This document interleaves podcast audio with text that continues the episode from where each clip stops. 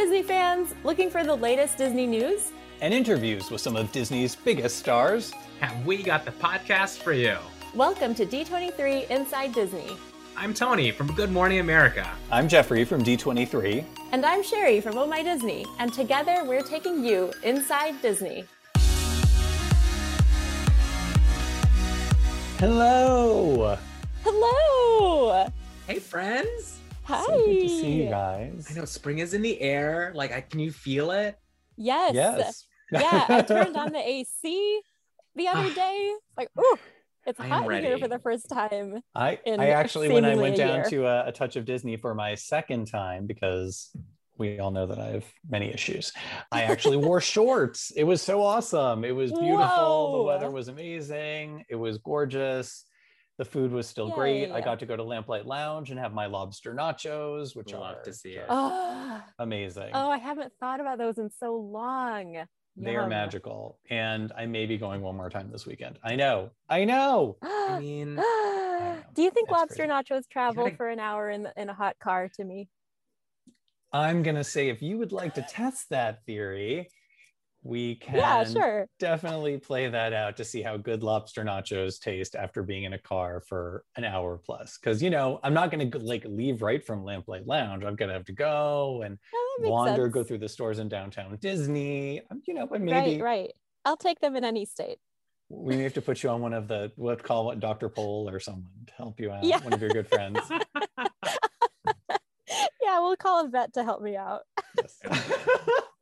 um, and shout out to our pals Valerie, Brian Guzik, Jill Lapperly, and Dave Stevens, who all reached out to me on Instagram, liking our show last week with Danny Pudi. So that was fun. Um, and Woo. watched the second episode of Falcon and the Winter Soldier, which was so good. So into the show. I Every episode is so satisfying. Oh, it's so good. agree. Tony, what else have you been up to? So, obviously, American Idol. Once we get through the auditions, I'm really hooked. But we're now down to the top 24, you guys. So, super excited. There's just immense talent, and the stories behind all of these singers and artists are just so compelling. I just love to see it. And I cry every episode. So, Oh. thank you, Ryan, Luke, Bobby, Lionel, and Katie for that. And then at GMA, we had, come on, Justin Bieber on GMA performed not one, but two songs, was literally the highlight What? of my month. He performed his new hit uh, song, Hold On, and Anyone for us from his new album. So that was a big treat for me, uh, Very for us over here at GMA. Nice. wow. Sherry. Well, I also want to give an Instagram shout out to a new pal. Her name is Kendall. She's a listener of our show, and she was excited to hear how excited I am about Survivor and wanted to know which season to start with. So we were DMing about that. For those who want to dive into Survivor, it's never too late. I mean, I'm like 21 years too late. Start with season 13, Cook Islands on Hulu, and you will be hooked. Talk about every episode being satisfying. Ooh, ooh, it's good. I just finished the last season that I was talking about last week, the second chance season. So I've got to start a new one. And I'm always looking for Rex. So DM me, fellow Survivor fans. I mean, how many seasons do you have left? Oh, you know, I've been talking about Survivor for so long. I think I still have like 30 seasons left. Okay, then. Wow. I That know. tracks. Yeah, yep. So, coming up on the pod, we have a fantastic friend of the show, Imagineer Kevin Rafferty, who is retiring. In fact, like right this second, he's retiring. So, wow. he talks about some of the incredible experiences he's had and the projects he's worked on from Figment to Cars Land to the Tower of Terror to Mickey and Minnie's Runaway Railway. So stay tuned for that. Um, but some other huge news came out of Anaheim this past week. Disneyland Resort has begun a, a multi year public planning effort with the city of Anaheim to allow for more integrated experiences throughout the Disneyland Resort's current footprint. So hmm. Currently, Disneyland Resort can build additional theme park attractions, hotel rooms, entertainment, retail, dining, shopping, and parking. But right now, development approvals limit the ways in which the resort can expand and locate its offerings. So they launched Disneyland Forward to update development approvals so they can meet the future demand in entertainment, allowing for integrated immersive experiences to be appropriately placed and built throughout Disney properties. Now, I want to be clear here. What Disneyland announced last week was a multi year planning process with the city and community. They did not announce a multi year expansion like you may have read or heard over the last several days. Mm-hmm. It will take a couple years just to go through the approval process, which will then set the stage for future growth. So, just as the development plan was put in place in the 1990s, which helped to guide the resort's expansion over the last 30 years, the updates to this plan will guide growth and development over the next several decades. Now, Disneyland did not announce any specific project because there is no project at this time. Everything is on the table as it relates to the future development of the resort. The resort launched a website that highlights projects around the world that focus on experiences, including integrated lands like Frozen at Tokyo Disney Sea and Zootopia coming to Shanghai Disneyland. Now, these images will inspire the Imagineers who are dreaming up what the future of Disneyland could look like, not what it will look like. The Disneyland Forward website has a lot of information on it, and we encourage you to check it out at disneylandforward.com. That's so exciting, though. Totally. Mm-hmm. Well, I'm back with another award season update for you all. You ready? Ooh, yes. The Walt Disney Company received 17 NAACP Image Award wins for 2021. Wow, amazing. Hooray! The Image Awards honor the accomplishments of people of color in the fields of TV, music, literature, and film, and recognize those who promote social justice through creative endeavors.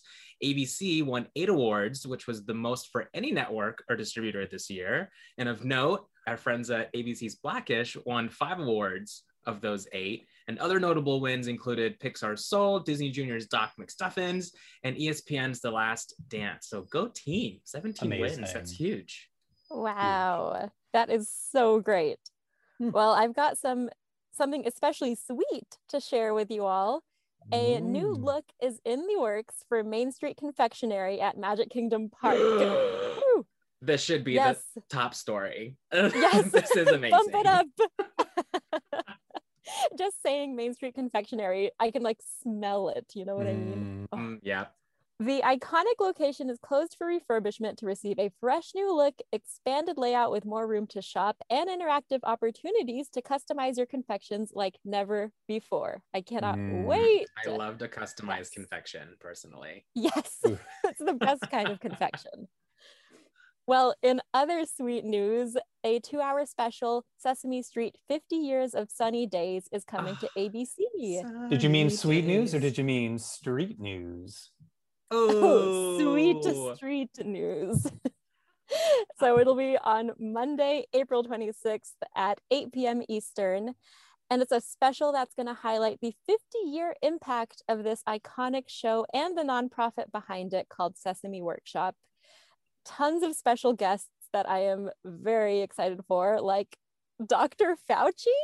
Yes. yes. Incredible. Whoopi Goldberg, John Legend, Lucy Liu, Olivia Munn, Questlove, Chrissy Teigen, Usher, so many more. Sesame Street has always had a way of talking about such complex real world topics like diversity, equity, and inclusion in like a totally accessible way for people of all ages. So mm-hmm. this special is going to reflect upon those efforts that have earned Sesame Street some real respect and chronicles the creation and introduction of a Black family of Sesame Street Muppets, Wes and Elijah Walker, a father and son duo who are at the heart of Sesame Workshop's new racial justice initiative called Coming Together. Nice. So if you don't catch it on ABC on the 26th, you can view it the next day on demand and on Hulu. I've never been more excited to watch Sesame Street as an adult, personally, with Same. those guests. I'm so excited. Yeah. Well, speaking of being excited, I have another hashtag sports announcement for everyone. Woo. Buckle up. Ooh. This is really great. So ABC, ESPN, and ESPN Plus are set to carry more than 380 Major League Soccer regular season matches in 2021. So the MLS, you guys, is in the house, in the mouse house, I should say. Uh, this will also include Spanish language telecasts of the matches as well on ESPN Deportes. So, so much to look forward to for sports fans. The season kicks off on ABC and ESPN Deportes so soon, starting April 18th. And speaking of soccer, something else that is kicking off this April. Sorry, guys, I couldn't help it. is production on Obi-Wan Kenobi, the Yes! new Star Wars series coming to Disney Plus. Yay! As fans at D23 Expo saw, Ewan McGregor is back as the iconic Jedi Master, and Hayden Christensen is back as Anakin Skywalker turned evil Sith Lord Darth Vader. Plus, they announced a whole bunch of other cast members Joel Edgerton, Bonnie Piesse, uh, and other big Star Wars news. Star Wars The Bad Batch has released its first trailer. The show is going to be debuting on Disney Plus May 4th. It is a, a spin off of the characters who were introduced in the Clone Wars. Uh, D. Bradley Baker will voice many of the clones as he did in the past. And I believe you catch a little glimpse of our friend uh, and Disney legend Ming Na as Fennec in, um, in the trailer. So stay tuned for that and visit starwars.com for all the info on the series.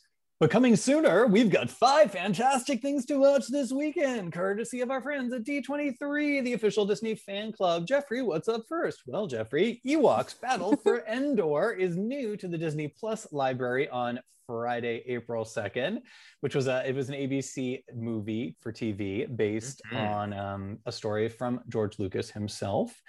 And as if that was not enough, also new to the library on Friday, April 2nd is Star Wars Ewoks. Um, it was a 35 episode series focusing on the life of young Wicket and his friends. So, a whole lot of Star Wars to talk about this week. Nice. Well, back on our planet, same day, Friday, April 2nd, there's a documentary premiere on FX at 9 p.m. Eastern. It is called Hysterical. In Hysterical, we journey backstage and on the road with veteran comedians, rising stars, and novices to discover how this group of boundary breaking females are changing the game. Shatter that glass ceiling, ladies. Whoop, whoop. Yes. I love everything about that. Woo! I love a doc. And speaking of, I got another one for you. WeWork, or the making and breaking of a $47 billion unicorn, premieres on Hulu Friday, April 2nd. So this film explores the rise and fall of one of the biggest corporate flameouts in venture capitalist bubbles in recent years. That's a lot of words there, but working in news, I've been following the story for a long time. I really can't wait to watch this. But it takes a look at the community centric, people first ideal that sent this little co working venture skyrocketing into unicorn investment territory and then investigates what was really going on behind the scenes. Mhm. So super exciting. Interesting. Well, capping off the weekend with uh, Sherry's Sports Corner. Well, that's something. the new. one in no it's brand new. It might just be a one-time only thing but we've got a documentary special coming to espn plus on sunday april 4th it's called the one in november. It is a first ever look behind the scenes at augusta national golf club. So we get the inside scoop on the 2020 masters in covid times and yeah tee, get ready to tee up for this. Is that what they say in golf? Yeah, I, Or think- I actually think you, that was a correct reference. Well done. Great. That concludes Sherry's Sports Corner. Teed up. So let's get to our guest. Now, we had the pleasure of interviewing this gentleman on our podcast a year ago for the opening of Mickey and Minnie's Runaway Railway. Now, before becoming executive creative director for Walt Disney Imagineering, he started his career in 1974 as a dishwasher at Disneyland's Plaza Inn. Now, since then, he's worked on lands and parks such as Cars Land and Blizzard Beach, and helped create attractions including Journey into Imagination with Figment, Test Track, The Many Adventures of Winnie the Pooh, Rock and Roller Coaster starring Aerosmith, The Twilight Zone Tower of Terror, Mickey's PhilharMagic, and Toy Story Mania. Today, he officially retires from the Walt Disney Company, but he leaves a remarkable legacy of creativity and innovation. Please welcome back to the show, Kevin Rafferty. Yay! Wow, thanks for that great intro, Jeff. Wow, that's fantastic. It's going to take up half of our time because you I did know. so. You've worked on so many things. It made me tired just thinking about all that stuff. Well, thank, thank you, Jeffrey. That was awfully nice. Well, Kevin, congratulations on your retirement. But can you talk to us about what led you to decide that this was the right moment to do this? I mean, you can't leave us now, you know? You know, I feel so grateful that so many people have said that to me. It's just it's just been so wonderful. Well, to answer your question, this summer it'll be 43 years. You good folks were there last year at this time when we opened Mickey Minnie's Runaway Railway at the Mhm. Hollywood Studios in Florida. And it just felt like that attraction was just like the perfect cherry on top of the, the cake that was my my long and prolific and wonderful and you know dreamlike really career. And it just felt like it was time to go. I had a colleague many years ago who i asked the same question when he was retiring. I said why are you retiring? You have so much tread left on your tire. You know?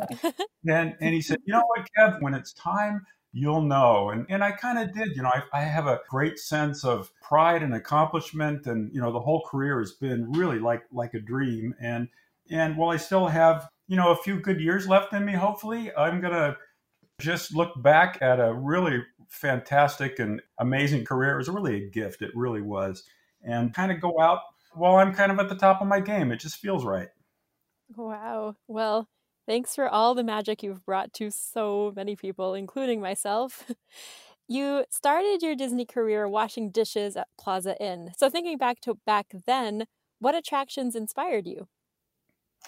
Oh, wow. You mean when I was washing dishes, Sherry? Mhm. Oh, wow. Every single attraction I think at Disneyland inspired me. I was, you know, not only did I work there, but I was a big fan of the park. I grew up in the Anaheim area, Orange County area, and I, I went there quite a bit there's so many that inspired me. Of course, you know, Pirates of the Caribbean and It's a Small World and Haunted Mansion, all the kind of the classic icons. Uh, and I think my favorite ones were the ones that had music involved with them. I mean, you know, imagine Pirates of the Caribbean without the theme song going through, and Haunted Mansion without Grim Grinning Ghosts, and Small hmm. World without, you know, the great Richard and Robert Sherman tune that sticks in your head for, you know, pretty much your entire life. yep you know, stuck in your head. So, and of course, Carousel of, of, Progress. There's a great big beautiful tomorrow, another Sherman Brothers wonderful, wonderful song. So I think it was mostly the iconic major musical attractions at the park that most inspired me that I that I love the most. Now that you say it, it's like I, I feel like all of my favorite attractions are also linked to songs. What was your first official assignment at Walt Disney Imagineering? Wow, that's a great question. You know, it's so funny. It was so long ago, but I remember it like it was yesterday. My first assignment was to help the artists and designers that were designing Epcot Center at the time mount and mat their artwork, their concept art for all the pavilions at Epcot, and also to dust models, sweep floors, mop floors, set up conference rooms, and basically keep the model shop area and what I was working in a place called special services, keeping that clean. But it sounds like an entry level job. And actually, it was an entry level job. It was a very bottom of the barrel. But what I soon discovered was that the amazing thing about being there was that special services, the department that I was in, was right in the middle. It was in the heart of the 1401 Flower Street building, the, the Imagineering building. Of course, it was WED Enterprises at the time. And all of the founding fathers and mothers of WED, the people who designed and built Disneyland, were still there. I was kind of the second hmm. generation coming in. And even though I was entry level, I was just a new kid on the block. And really, I, I was a kid because I was mounting and matting their concept art. People like Claude Coats and Herbie Ryman and John Hench and, you know, Marc Davis, Harper Goff, you know, Harriet Burns, all these people who uh, designed Disneyland, and I didn't know who a lot of them were at the time, but I got to see these concepts. I was the first one to see them because I was helping them put mats around their concept art. So imagine how cool that was. Wow.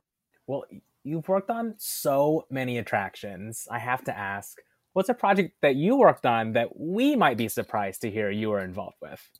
There's quite a few of those actually. Two come to mind. One of them is Years ago, uh, when Pleasure Island came around, I co wrote the Comedy Warehouse show at Pleasure Island. The adults came to the Comedy Warehouse at the end of a day at the parks, and we wrote a show that was kind of a tongue in cheek look at your day's experience as a guest in the parks, and we had a lot of fun with that. And then the second thing that immediately came to mind that a lot of people may not know is the little miniature golf course next to Blizzard Beach uh, Winter Summerland. That is Oh. literally my favorite place at Disney World, for the record. Tony just you just You're brought that up. me. My Wow. favorite place. I love it. Oh my goodness. incredible. Well, I mean, that's such a perfect example of, of how story, you know, story is, is everything, how story informs the design and the creation and, and the development of something like Winter Summerland, which is the place where Santa and his elves, you know, take a break in the off season. I love fun. that. So You've worked on such an eclectic slate of types of attractions, from the thrills of Tower of Terror and Rock and Roller Coaster to the colorful Winnie the Pooh and Journey into the Imagination to filmed projects like Mickey's PhilharMagic, which is one of my absolute faves. is there a kind of attraction from all of these types that you gravitate toward? Wow, Sherry, that's a great question. I guess I never really thought about that, but to answer your question, I think I gravitate towards. Well, let me back up for a second. Here's the funny thing: is in my entire career, I've, like you said, I've, I've worked on coaster thrill ride types attractions like Tower of Terror, Rock and Roller Coaster, which launches, you know, zero to 60 miles an hour in 2.6 seconds or some crazy number like that, and does double inverted loops. And and you know what? As as much as I love working on these, I am not really a coaster aficionado. Coasters mm. scare me, and dropping scares me. And you know what? And bugs scare me. So I worked on stuff to be a bug, but of course you have to become an expert, you know, doing all the research on them and all that kind of stuff. But I think getting back to answering your question, I gravitate toward the happy, friendly, musical, colorful, you know, attractions that that have songs in them, like Mickey's PhilharMagic and and you know Mater's Junkyard Jamboree and Mickey Minnie's Runaway Railway and and songs that are happy and it's kind of like my taste in movies. I like happy movies. I like movies that make you feel good at the end and everybody's okay. And that's the kind of attraction I like. I like attractions that make you smile when you get off of them or when they're over. Hmm. I gravitate more toward the family friendly, happy, colorful, musical kind. Oh, I love that. Mm. Well, and perfect that you ended with Mickey and Minnie's Runaway Railway because it sort of hits all of those beats. Yeah. Okay, I know it might be like picking a favorite child, eh, but I'm sure you have one. But if you had to pick a favorite project you have worked on, what would it be? Wow. Are you going to hold me that? I have to narrow it down to one? well, you know what I always like to say is you could change your mind tomorrow and that's perfectly fine. But what is it right now? That's a tough question. It's really between two, I have to say, Radiator Springs Racers and Mickey and Minnie's Runaway Railway. But I think mm. right now, if you said I could change my mind tomorrow, right now, I think my favorite one is is the last one that I helped bring to life. And, and that, of course, is Mickey and Minnie's Runaway Railway, because you just said it, you know, it's about the color and the magic and the music and the spectacle and, and the happiness and the the showmanship and kind of the, the dimensional the- theatrical aspect of it. It really delivers on, you know, how good storytelling kind of holds you in the spell of that story. And even though, you know, you know that it is characters and you know it's make believe, our job really as Imagineers is to make make believe believable, you know? And I think that one really kind of does it. You you just leave all your inhibitions at the front door you come in, the music sweeps you away. It's a brand new theme song. It's a brand new attraction story. It's got Mickey and Minnie. Who doesn't love Mickey and Minnie? And it's got a train. It's got trains. and so, you know, I mean, you could you could go all the way back to the beginning of the company where you know Mickey was born on a train, and it puts all those together, and it was just so gratifying to be the creative leader of Mickey and Minnie's first ever ride through attraction. So, all of that said, I think that's why today that's probably you know, you, you put me in a spot. I had to pick my favorite, but I have a lot of secondary favorites that are really, really, really close to that one.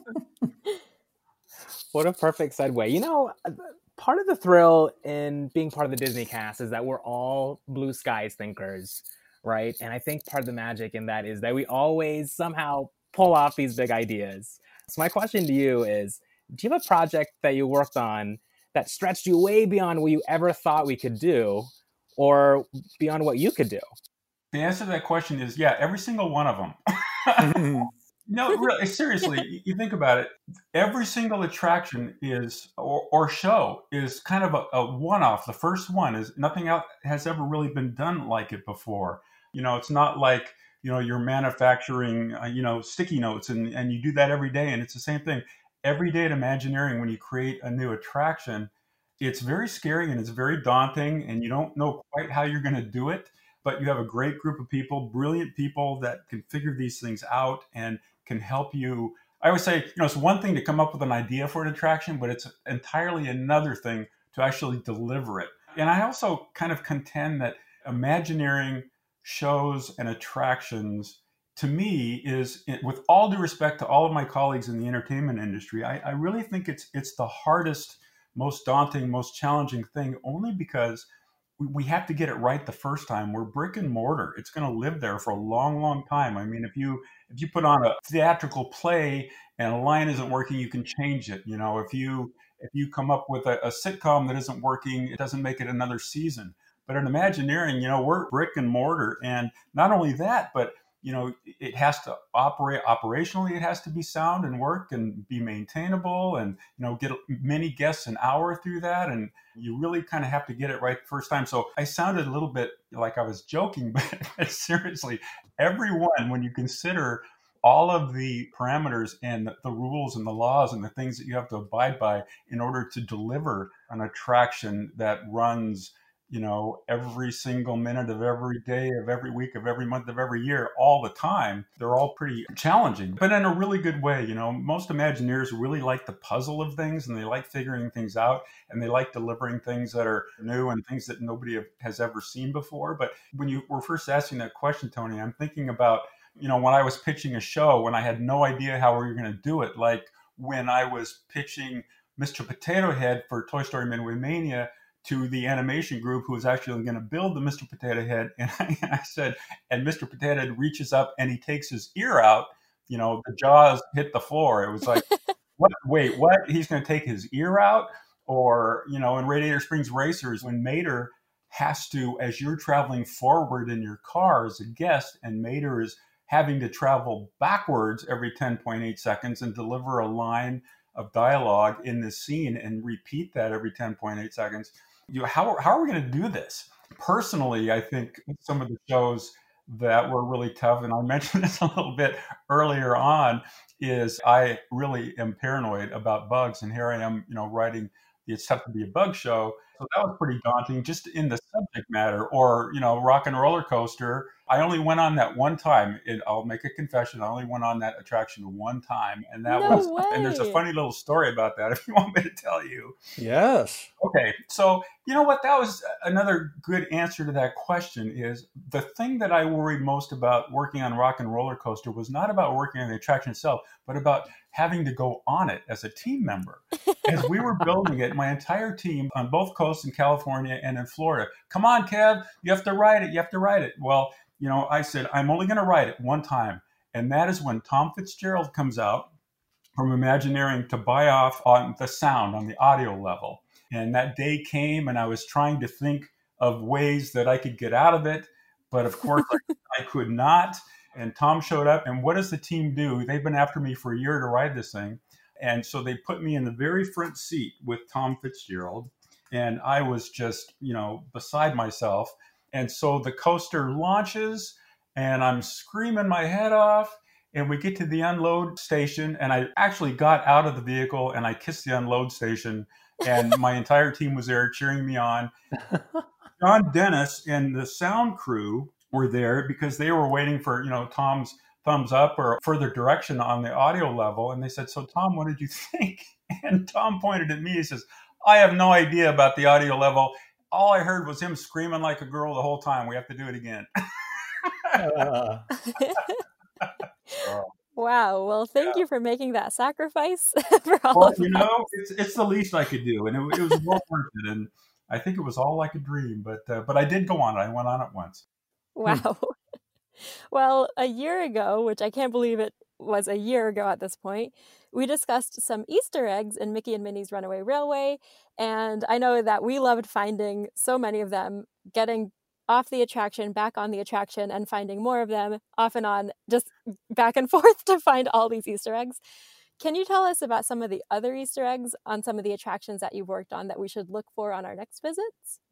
Oh, wow. There are so many little ones. I remember when I was working on the many adventures of Winnie the Pooh for the Magic Kingdom in Florida, as a team member, you oftentimes near the end of a project, you wear many hats. And I happened to be in one of the scenes where there were stars in the sky, and I painted a bunch of little hidden Mickey stars up there. You really have to know where they are to find them. I hmm. challenge you. You go through there a hundred times, and you may not see them because they're, they're pretty hidden. Only I know where they are.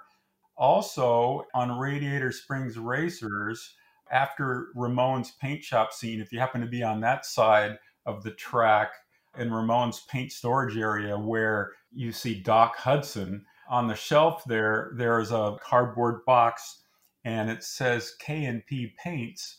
Very subtle. I mean, it's it's really easy to miss. And then there's like a, a, an ID number underneath the box. It looks like a typical, you know, box. And that's actually my initial and my wife Patty's initial and our wedding date under that. Oh, that's so sweet. Amazing. Oh, I gotta look out for that. Knowing that there's a whole lot of Disney out there, do you have that one attraction from any time, any place that you didn't get to work on, but really wish you could have? Oh, another good question. There are actually a bunch of them. I wished I could have worked on um, Indiana Jones attraction at Disneyland. That's that's Mm. pretty awesome. Tony Baxter and his group did a really really good job with that. There are so many. Of course, you know, Avatar at Animal Kingdom is just just spectacular. Mm. That, that whole land would have been a fun one to work on. And you know what? Believe it or not, of all the attractions and shows and parks and things that I've worked on over the years, I did not work on Shanghai Disneyland. Hmm. Oh. It's a beautiful park.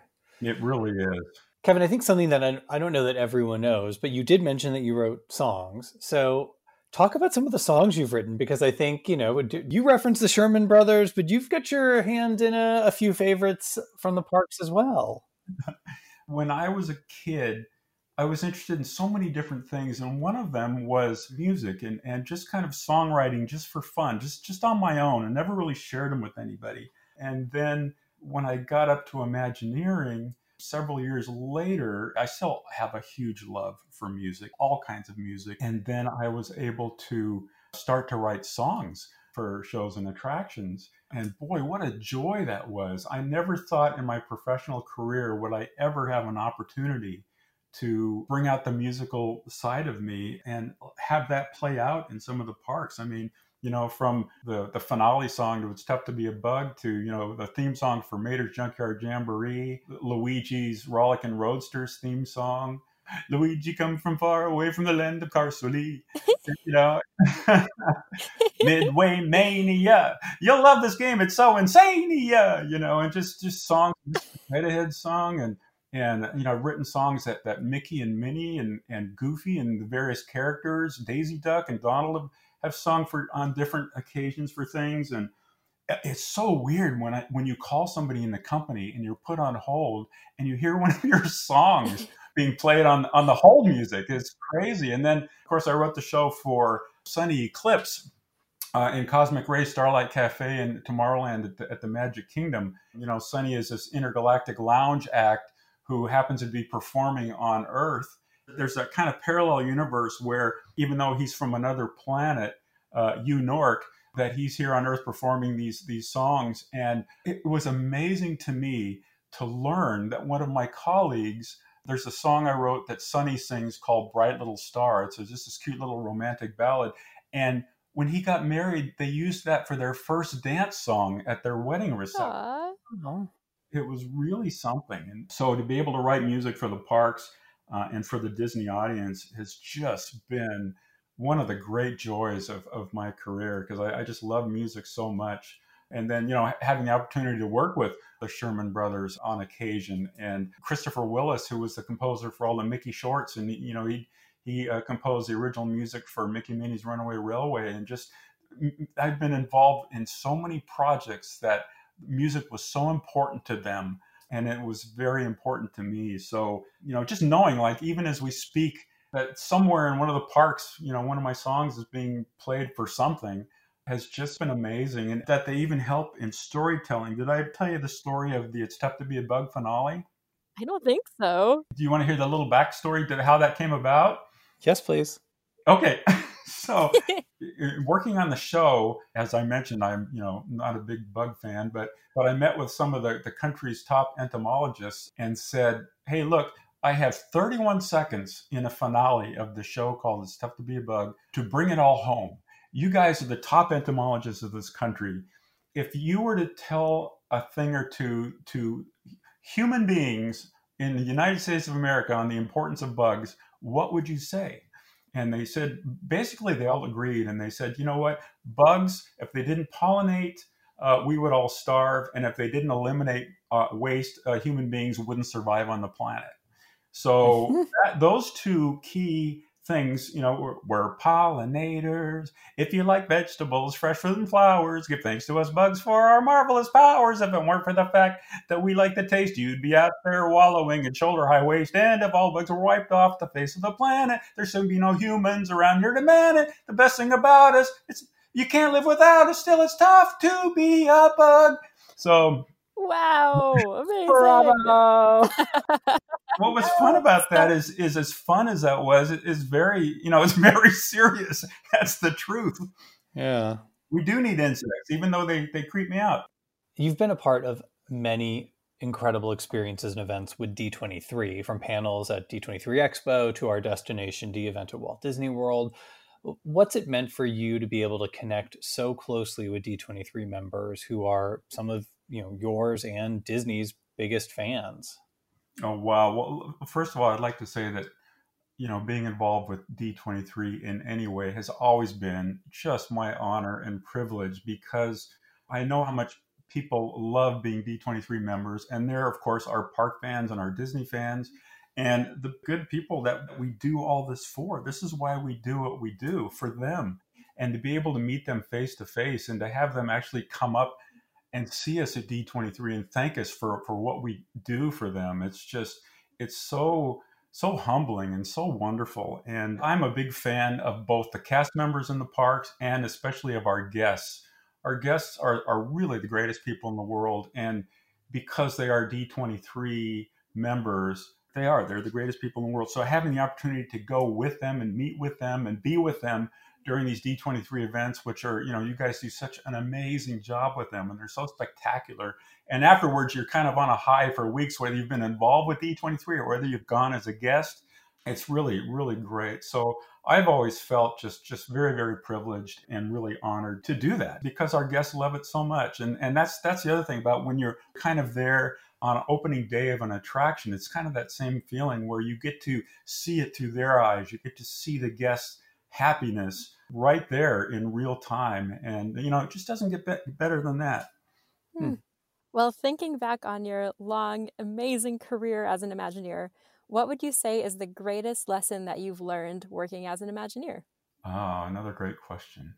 I think the greatest lesson I've learned that I didn't know at the very beginning, but that I knew, you know, not too long after I started was the value uh, and the importance of what we do as Imagineers. I've, I've mentioned this before, but you know, there are a lot of careers in the whole world. You know, there are a lot of, you know, doctors and cab drivers and airline pilots and all good and worthy and wonderful and necessary careers. But how many Imagineers are there? there? There's just like a drop of water in the ocean of careers in the world. So, one of the things I've learned is kind of what a privilege it is to be one and to carry on Walt's long time tradition uh, and legacy of you know the, the, Disney parks will never be completed as long as there's imagination left in the world. And the, the big lesson there is in helping to deliver some of those new attractions and, and shows and even parks about how valued they are to our guests and about how much they appreciate that. You know, I mean, essentially creating happiness for people is just the best thing you can possibly do.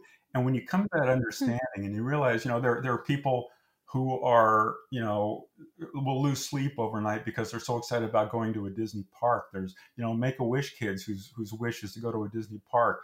There, you know, there's reassurance in the parks, and to be able to contribute to that happiness and that reassurance, I think the, the lesson there is is is that you really have to do the best possible work that you you can as an Imagineer. You have to settle for nothing less than excellence because of the value and the importance of your work because it impacts the emotion and the happiness of our guests. And so mm. the lesson was never to take lightly the importance of what the projects and the fun and the shows and the things that we deliver as Imagineers is that it's it's not just a job. But take it from me, it, it, it cannot just be a job because it impacts people's lives in a most positive way.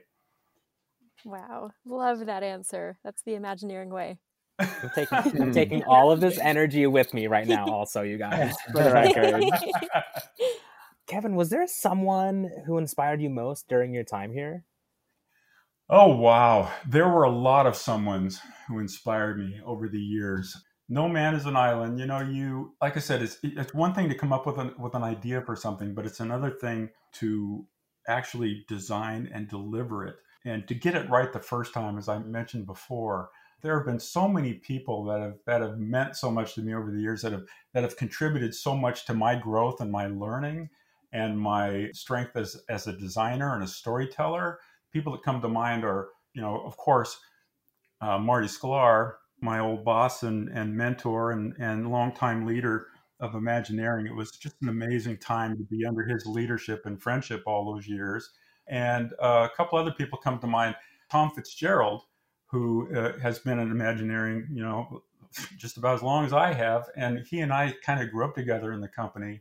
And Tom is just an amazing storyteller and ideator and creator. I've just learned a lot from him. And then my dear friend and colleague, Robert Coltrin, who worked on a lot of attractions with me and somebody that that we were of the same mindset. You know, there was nobody better at at space, at show set designs and showmanship and, and figuring out how things fit into a box and how they work. And he was also, uh, he, he still is, a, a great storyteller. We complemented each other quite a bit over the years and, and worked on you know several attractions together. Like uh, we started with um, the many adventures of Winnie the Pooh at, at, the Magic Kingdom in Florida. Before that, it was Snow White attraction in Florida, and we worked on Mike and Sully, Monsters Inc. Mike and Sully the Rescue. Uh, Disney California Adventure, and, and of course Radiator Springs Racers, and t- we came up with Toy Story Midway Mania together. And when I was early on working on the story for uh, Mickey Minnie's Runaway Railway, the story was kind of daunting and how it would all fit into the existing facility at the Disney Hollywood Studios. Of course, I went to Robert for his expertise and I told him, we're going to close the door on my office and we're not coming out in 60 days. We're just going to stay here until we figure this whole thing out. Hmm. And that's pretty much what we did. So we bounced a lot of stuff off each other. We are you know, very similar in our thinking just somebody else that comes to mind, of course, is you know the wonderful Charita Carter, who yeah. who I worked with, uh, of course, as you know, on Mickey Minnie's Runaway Railway. Charita is just just the best. She's just like the perfect quintessential Imagineer. She's very nurturing.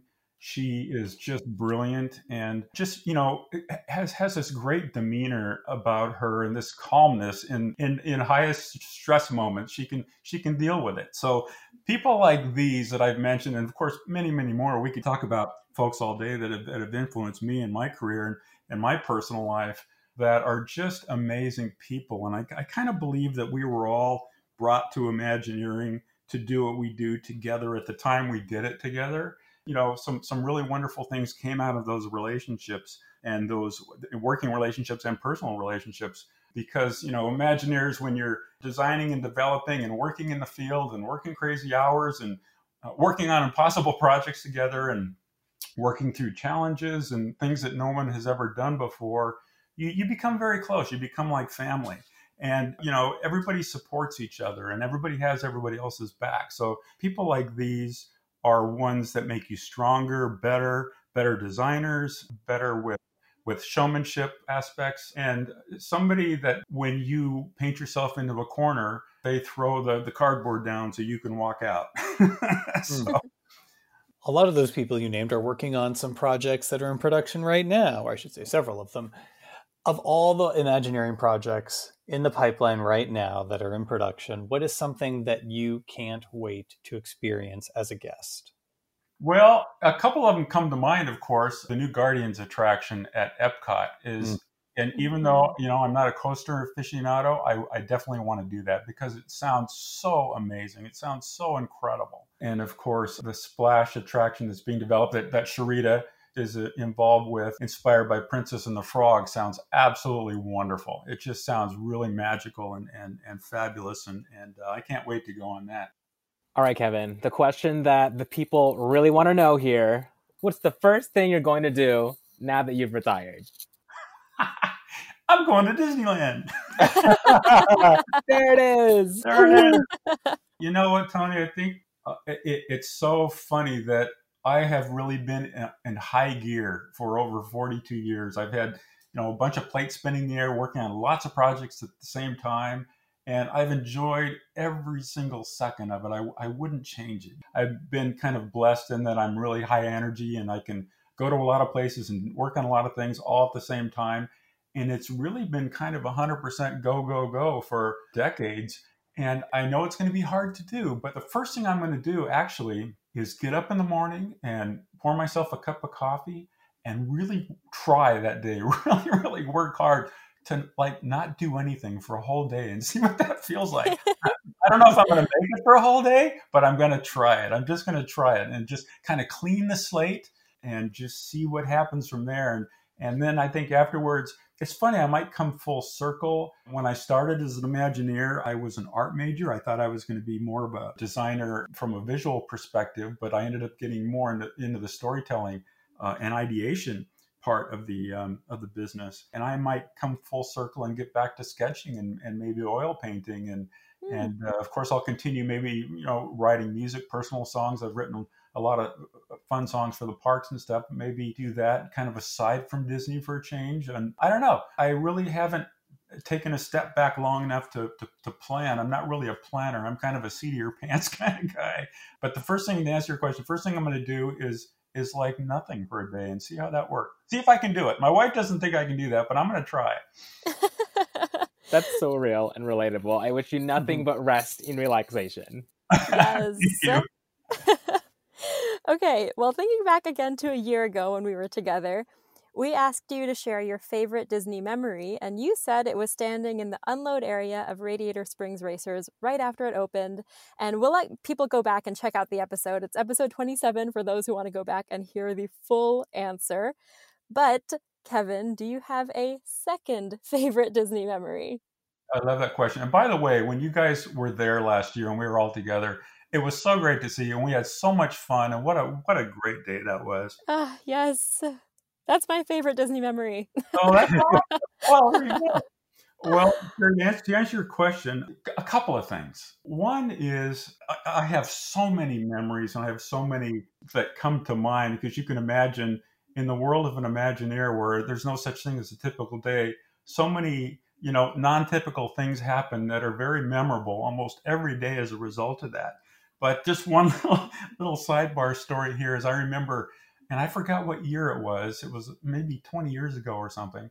Or whenever we were designing Tokyo Disney Seas, we had in the Maple Building, in the center part of the Maple Building, we had a large model of that new proposed park downstairs. And upstairs, there was a conference room that we affectionately called the aquarium. And we called it that because one entire side of the room was glass. And I had actually written a song. I had a, a kind of a peer review group in the room. There's about a dozen people sitting across the table.